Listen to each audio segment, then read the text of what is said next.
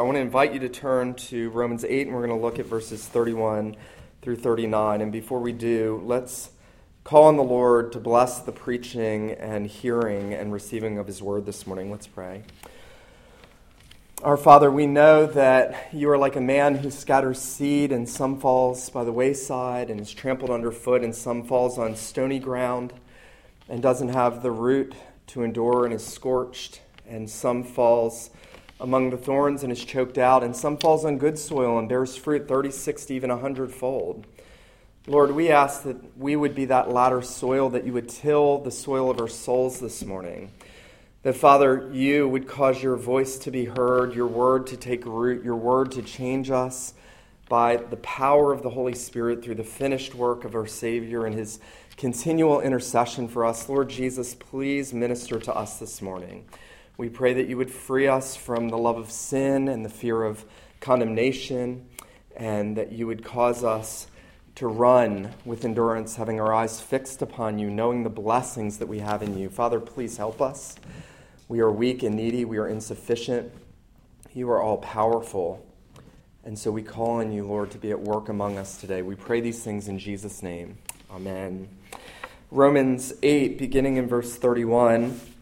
Paul, remember, has just made that great declaration all things work together for good to those who love God and are called according to his purpose. So, all the suffering, all the hardship, he's made that statement. God's working everything, even the sin, he's working it all together for good for those who love him, only for those who love him, who are called according to his purpose. And now, Paul is going to drive all of this home, the meaning of these things, in the most powerful way, beginning in verse 31. He says, What then shall we say to these things? If God is for us, who can be against us? He who did not spare his own son, but gave him up for us all, how will he not also with him graciously give us all things? Who shall bring any charge against God's elect? It is God who justifies. Who is to condemn? Christ Jesus is the one who died, more than that, who was raised, who is at the right hand of God, who indeed is interceding for us. Who shall separate us from the love of Christ?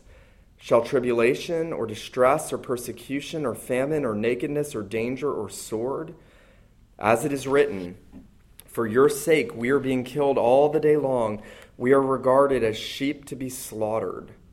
No, in all these things we are more than conquerors through him who loved us. For I am sure that neither death, nor life, nor angels, nor rulers, nor things present, nor things to come, nor powers, nor height, nor depth, nor anything else in creation will be able to separate us from the love of God in Christ Jesus our Lord. This ends the reading of God's holy word to us this morning.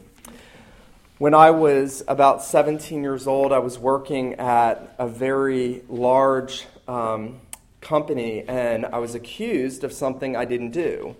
And it was a serious accusation.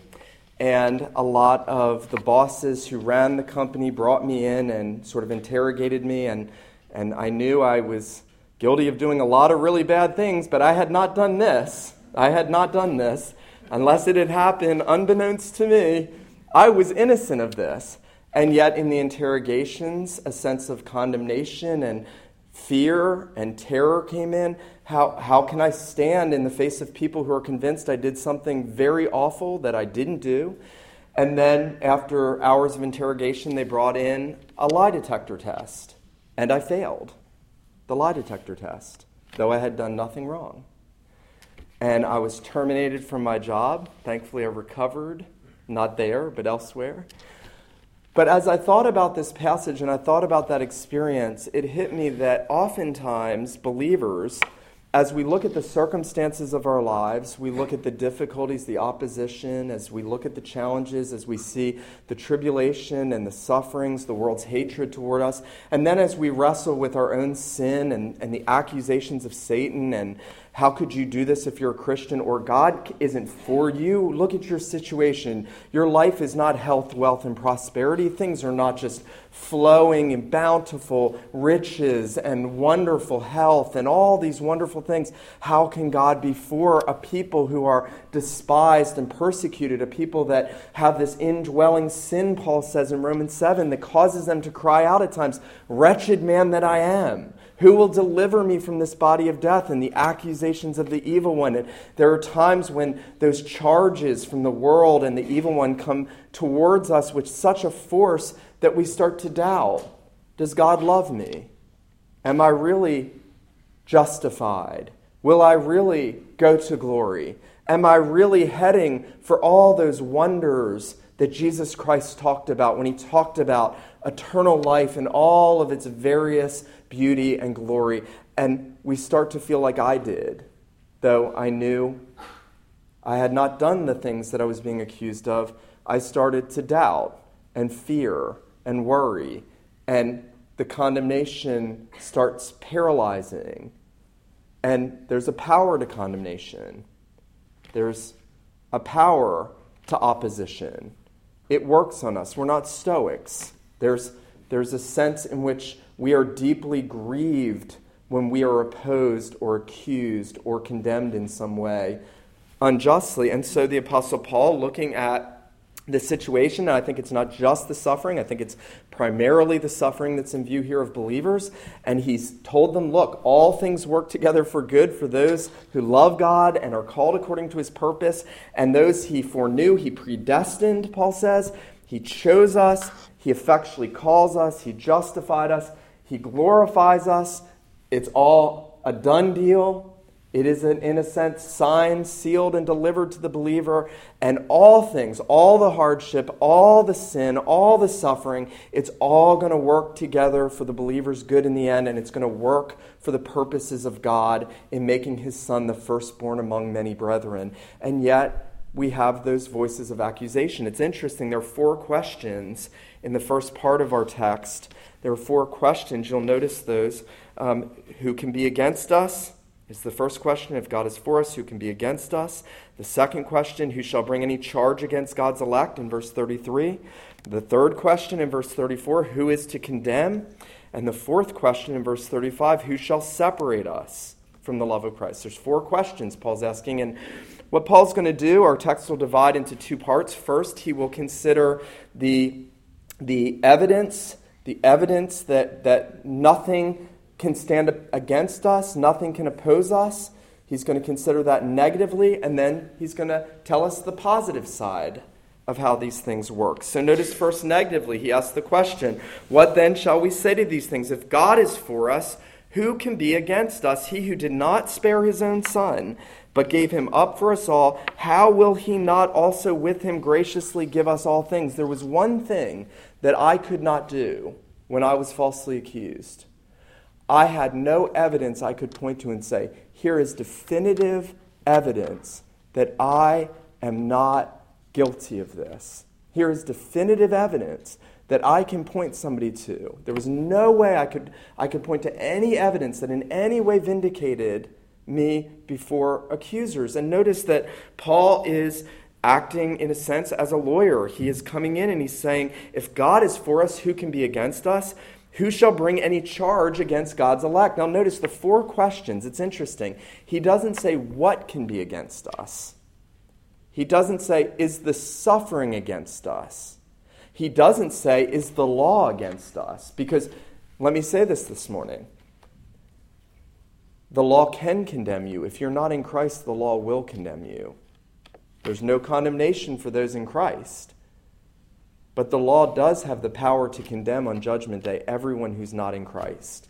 If you are not in Christ by faith, the law does have the power to condemn. And so Paul is not saying what can condemn us. Notice he uses that personal pronoun who can be against us? Who shall bring any charge against God's elect? Who is to condemn?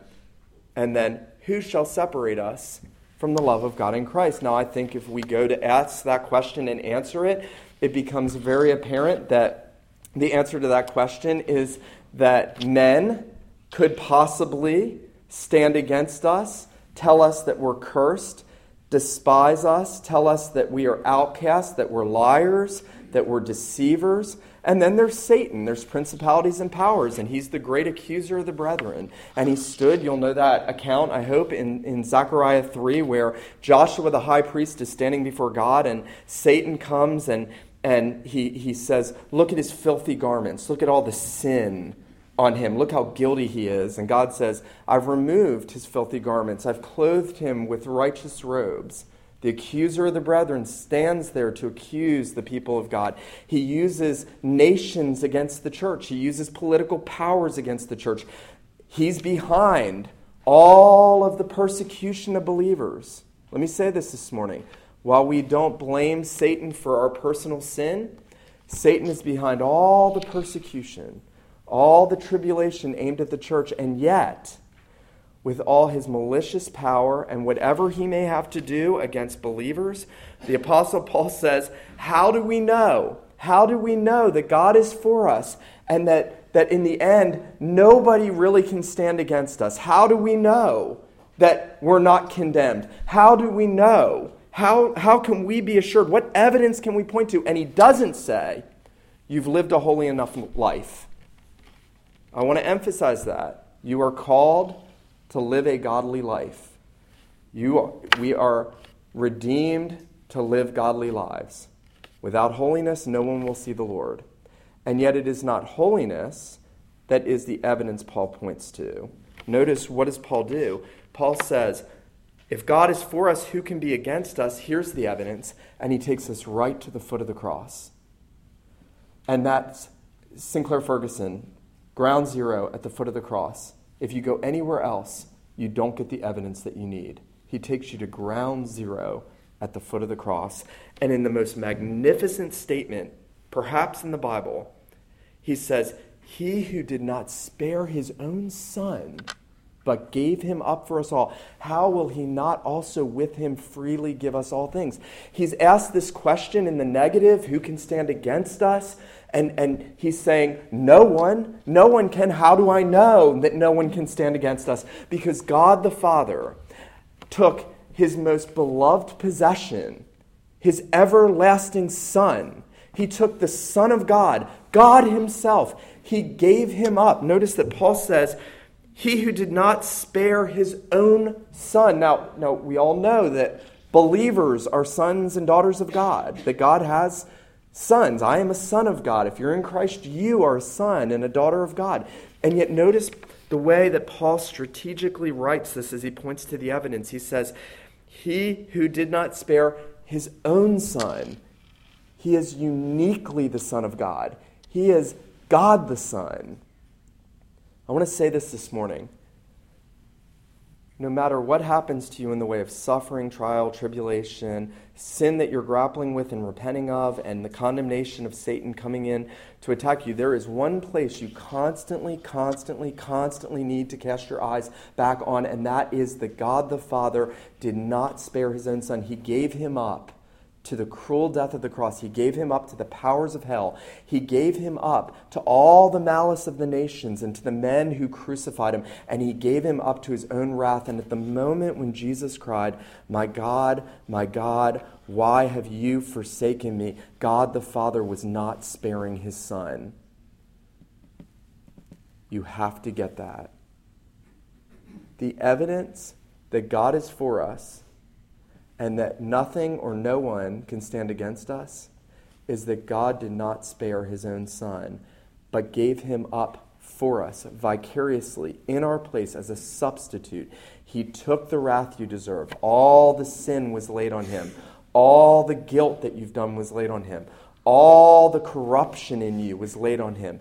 All the wrath that you deserve was laid on him.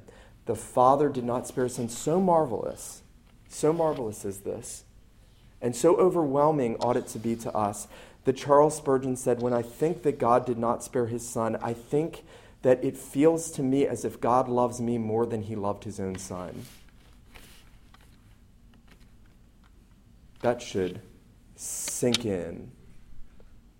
I'll read it to you, the, the, the verbatim quote When we consider that God gave up his son to death for us, we would almost think that God loved us more than he loves his son.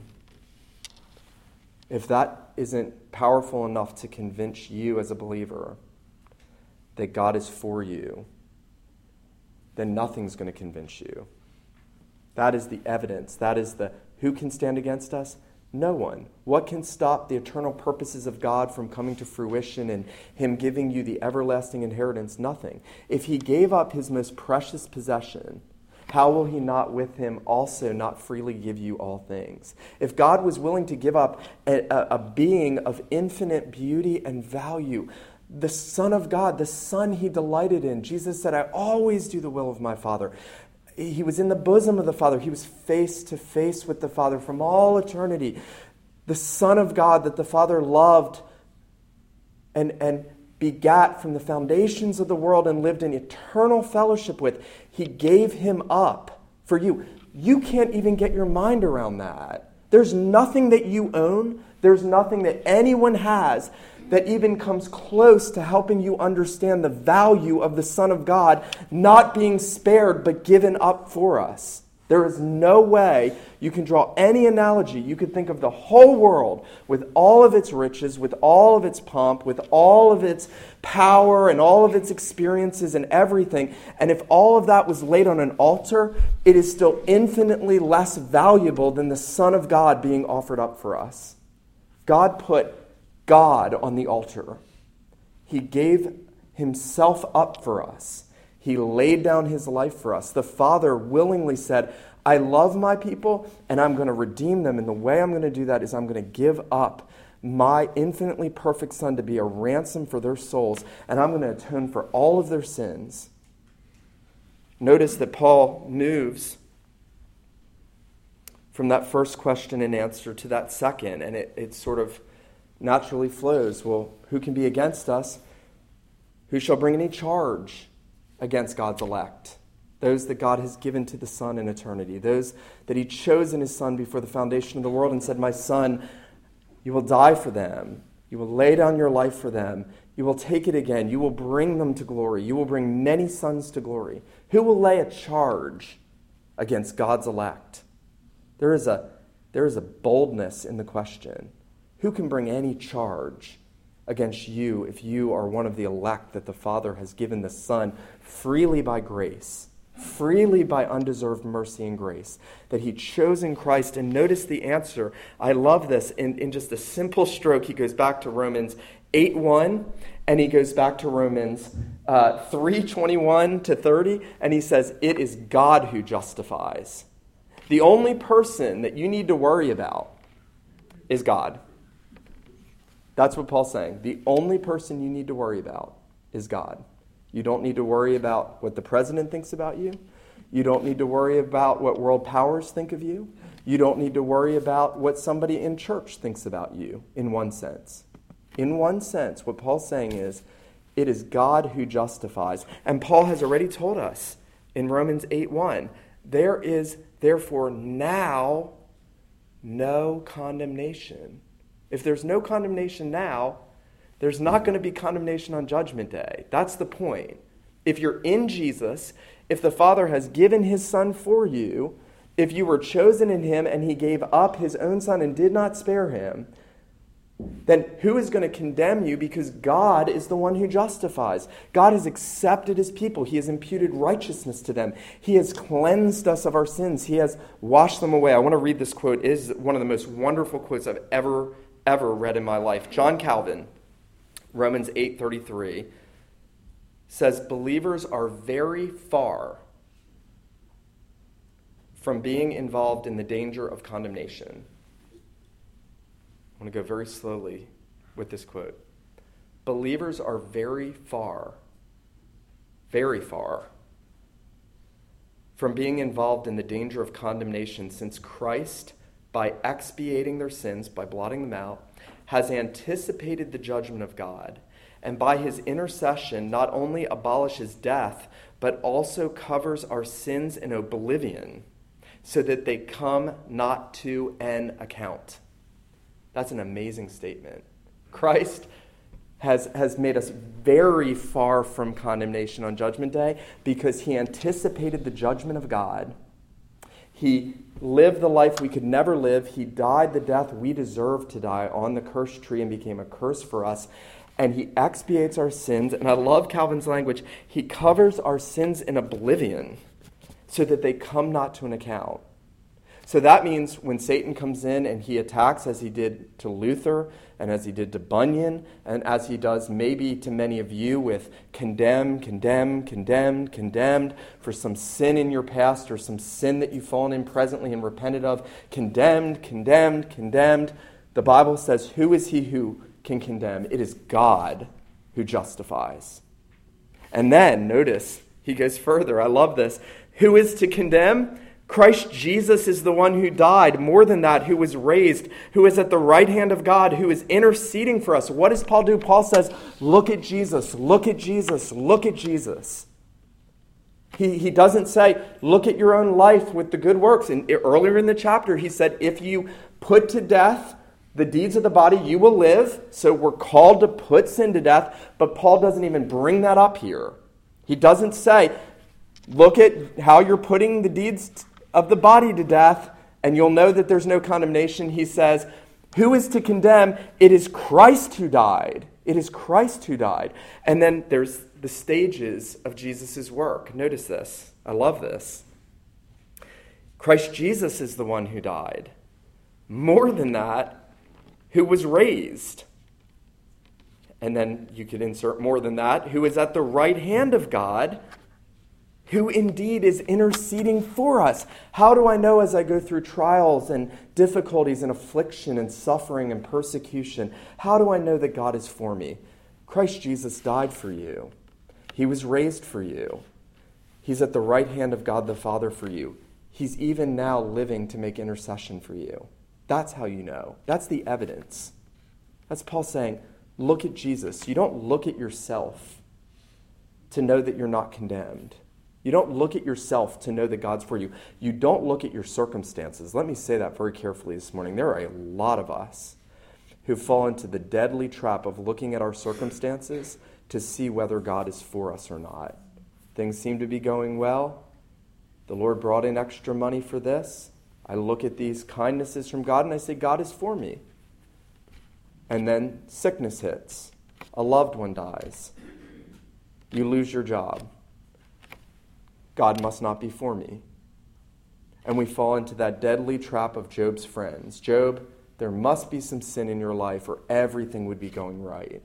There must be some, you must have done some very unrighteous things. And Job had done unrighteous things. God rebukes him, though he was upright and godly.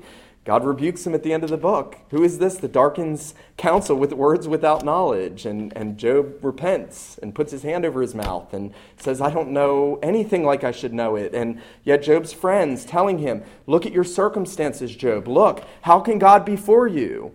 How can God be for you when your children have died and you, you have this horrible affliction and, and God just took away all your possessions and you're a cursed man, Job? And the Apostle Paul reaches down and he says, If you want to know that God's for you, you look at the cross and you look at Jesus Christ. And you set your eyes on Jesus, and by faith, realizing what he's done for you, you know that God is for you, no matter what circumstances are happening in your life. I want to say this this morning. This is so needful. This is the most needful thing for all of us. Because if we get it wrong here, we're either going to become self righteous and we're going to walk in self righteousness, trusting in our own works, or we're going to walk away from God because we're going to say, How can a loving God do this to me? I want to say this this morning too. People ask the question, How can a loving God, and that's the question, how do, how do I know God loves me? God loves his elect. How do, how do I know that he loves me? Paul points to Jesus and what he's done for us. Um,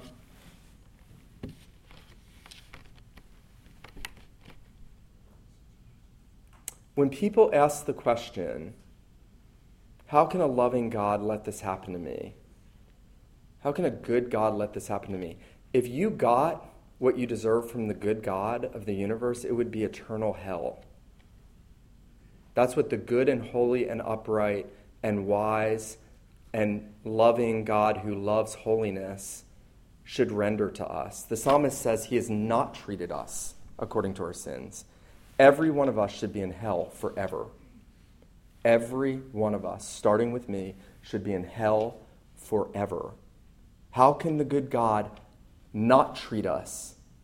That's the better question, isn't it? How can the good and holy and loving and perfectly just and wise God who loves righteousness and uprightness not send us to hell? Because he spared not his son, because he gave him up for us. And I know that that God loves me. And I am assured that that God is for me. And I know that whatever's happening in my life, that God is going to bring me to glory because he gave his son. And he said, if you want to know if God loves you, Paul says, if you want to know that all things are going to work together for good for you who love God, then you look at the cross and you see what was done there. I love that quote by Augustine.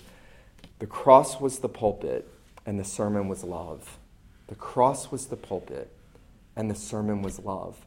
And it's the love of God the Father who spared not his Son. It's the love of Christ who died for us and rose and who now is at the right hand of the Father interceding for you. How do you know that you're going to make it? How do you know you're going to endure? Because Jesus Christ is interceding. You better have that right and you better be able to say, I know whom I have believed and am persuaded that he is able to keep what I have committed to him against that day. And you better be able to say, He who began a good work in me will bring it to completion in the day of Christ Jesus. Because if we don't get that and we turn inward and we start to focus on our performance, we will either become self righteous or paralyzed by fear and terror and depart from the living God. And so we go back to Jesus. We go back to the cross. We go back to the gospel. And it keeps working and it keeps working and it mm-hmm. keeps working. And it works in your circumstances. It works on your sin. What do you do when you sin? John says if we sin, we have an advocate with the Father, Jesus Christ, the righteous. And he is the propitiation for our sins.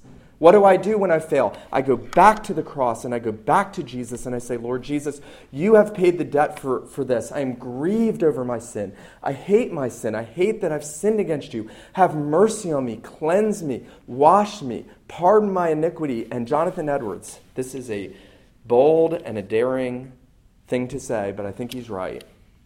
Because God owes us nothing but hell by nature. Jonathan Edwards says, Salvation is an absolute debt to the believer because Christ has finished the work of redemption for him or her. God owes you salvation if you are trusting only in Jesus Christ. God owes it to you. If he didn't give it to you, he would be saying that Christ's work wasn't sufficient. And Paul says he did not spare his own son, he gave him up for us all how will he not also with him freely give us all things? It is Christ who died and is furthermore risen and at the right hand of God. Shall tribulation, notice the last question, verse 35 Who shall separate us from the love of God in Christ? Shall tribulation or distress or persecution or famine or nakedness or danger or sword? What can separate you? Jesus said this. He said, Do not fear man who can kill the body and has nothing left they can do. They can kill you, and then that's it. Fear him who can throw both soul and body in hell. And this is the flip side. What can separate you from the love of God in Christ? Shall tribulation, famine, persecution, nakedness, peril, sword? Nothing. Paul functionally calls the whole universe to try to bring an accusation against Christians, and it fails. Paul summons the whole of the universe and says, whatever it is, notice, notice this, Verse 38, he calls the whole universe. I am sure that neither death, nor life, nor angels, nor rulers, nor things present, nor things to come, nor powers, nor height, nor depth, nor anything else in all of creation. It's as if Paul's reaching for the whole universe and saying, What can separate you from the love of God in Christ? What can bring you to condemnation if you've been loved by Him and justified by Him? And Paul says, Nothing in all of creation will be able to separate us from the love of God in Christ Jesus our Lord. It's going to be the most imbalanced sermon that you ever hear. Secondly, very quickly, he puts this positively. There's a sense where those questions were him challenging the negative assertions, but he goes above and beyond it. It's not just, it's not just that we're going to make it. There's a comedian I really like who um, laughs at people that say at the work week, think we're going to make it. He's like, make it where? and then you hit Friday and they're like, we made it. and he's like, yeah, a lot of us thought we would. there's, a, there's a sense where the Christian life can kind of be like this well, I'll make it. You know, you think we're going to make it? I think we'll make it. And notice what Paul says. He goes beyond a defense against the negative charges. Notice what he says in verse 37 No. In all these things, that is, in all the tribulation, suffering, trial, challenges, temptations, and I would even say sin, though this is largely focusing on suffering. I would include the sin because we've seen that already. In all these things, we are more than conquerors through him who loved us. I remember as a young Christian reading that. I had heard it. I sung, I went to a fundamentalist Baptist school when I was young, and we always sung the hymn, We are more than conquerors through him who loved us. So, to the point that you don't like it anymore because we just sang it over and over and over and marched like we were in the army all the time. I'm in the Lord's army. Um, and I didn't get it. I didn't get the greatness of what Paul was saying. Paul is, Paul is saying this is a magnificent statement. How can you be more than a conqueror? It doesn't even make any sense. Either you conquer or you get conquered. Paul, Paul uses a very specific Greek word. He says, We are over, over victorious. We are more than conquerors. That, that there's a sense where every single thing that happens to us is victory for us in a way that we can't even imagine to the nth degree that Christ has so conquered that even the tribulation is going to show. He's going to pour all his wrath out on those that persecute Christians and who don't repent. He's going to pour all his wrath out. God's going to get so much glory. Believers are going to be vindicated in glory forever. The saints cry out in Revelation, How long, O God, holy and true, until you avenge our blood on those who have spilled it on the earth? And he says, Wait a little while longer, and you'll see that you're more than conquerors. And, and no matter what circumstances come into our life, no matter what hand God deals us, some of us have been dealt very easy hands compared to others. And you know what? Those who have been dealt more difficult lots in life, they, they learn more of God's mercy and more of His love and more of His care in this life. Even in this life, there's a, a, a, a gaining and, and a realization of the more than conquerorness as we go through the trials. This is how the martyrs could sing hymns when they were burning at the stakes. This is how John Bunyan in prison could say, If it were lawful, I would pray for more suffering that I might know more of the comfort. I want to close this morning with this. First of all, if you're not in Christ, there is condemnation. There will be condemnation if you're not in Christ Jesus. And it will endure forever. And the law will stand against you, and God will stand against you.